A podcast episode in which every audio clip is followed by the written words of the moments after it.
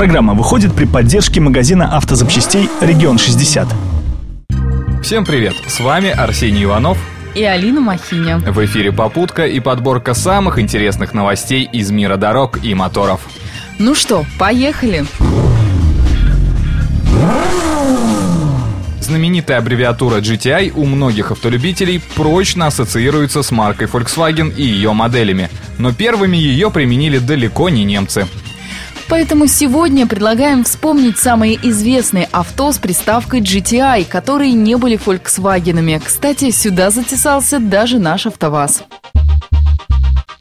Первыми, кто применил такую аббревиатуру, стали итальянцы из Мазератти, взяв привычное обозначение «Гран Туризмо» и добавили к нему букву «I», которая обозначала инжектор. Ну а первой у Мазерати это обозначение получила двухместная модель 3500 GTI. Кстати, она же стала первым серийным итальянским автомобилем с инжекторным впрыском. Эта красавица была оснащена мотором объемом 3,5 литра, мощность которого достигала 235 лошадиных сил. А для 60-х годов прошлого века это был весьма приличный показатель. Эх, прокатиться бы на такой, только, боюсь, наша погода не позволит разъезжать на открытом автомобиле. А в 1997 году на свет появился заряженный ВАЗ-21106 GTI. Пожалуй, это была самая вожделенная десятка того времени, про которую почти все слышали, но мало кто видел. Это и неудивительно. За 10 лет было выпущено всего 170 таких машин, хотя автомобиль получился действительно интересным. Под капотом трудился двухлитровый мотор от Opel, благодаря чему 106-я модель набирала сотню всего за 9 секунд, а максималка превышала 200 км в час. Как она только не развалилась от такой мощности? Конечно, инженерам пришлось поколдовать над авто. Была увеличена колея, изменена подвеска и установлен гидроусилитель, что, как понимаете, в корне изменило поведение автомобиля.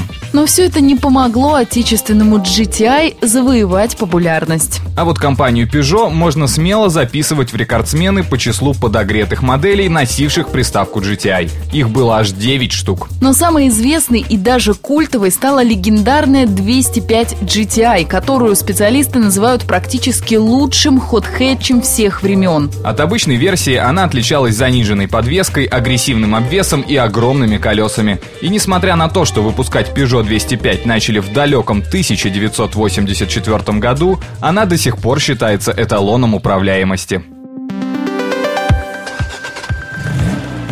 Автокалендарь.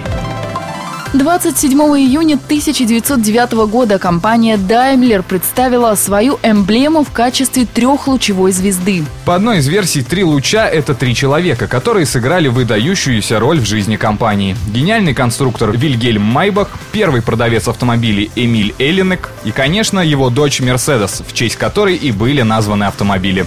А 30 июня 1946 года с конвейера сошел ГАЗ-51, который пришел на смену уже устаревшей полуторке. Кстати, конструкторы, которые разрабатывали автомобиль, были удостоены сталинской премии. В этот же день, в 1953 году, начался выпуск легендарного «Шевроле Корвет», первого американского спортивного автомобиля. Но дебют модели оказался неудачным. Устаревший мотор не мог разогнать это авто. В 1956 изменения внесли в дизайн кузова и вскоре Chevrolet Corvette стал культовым автомобилем.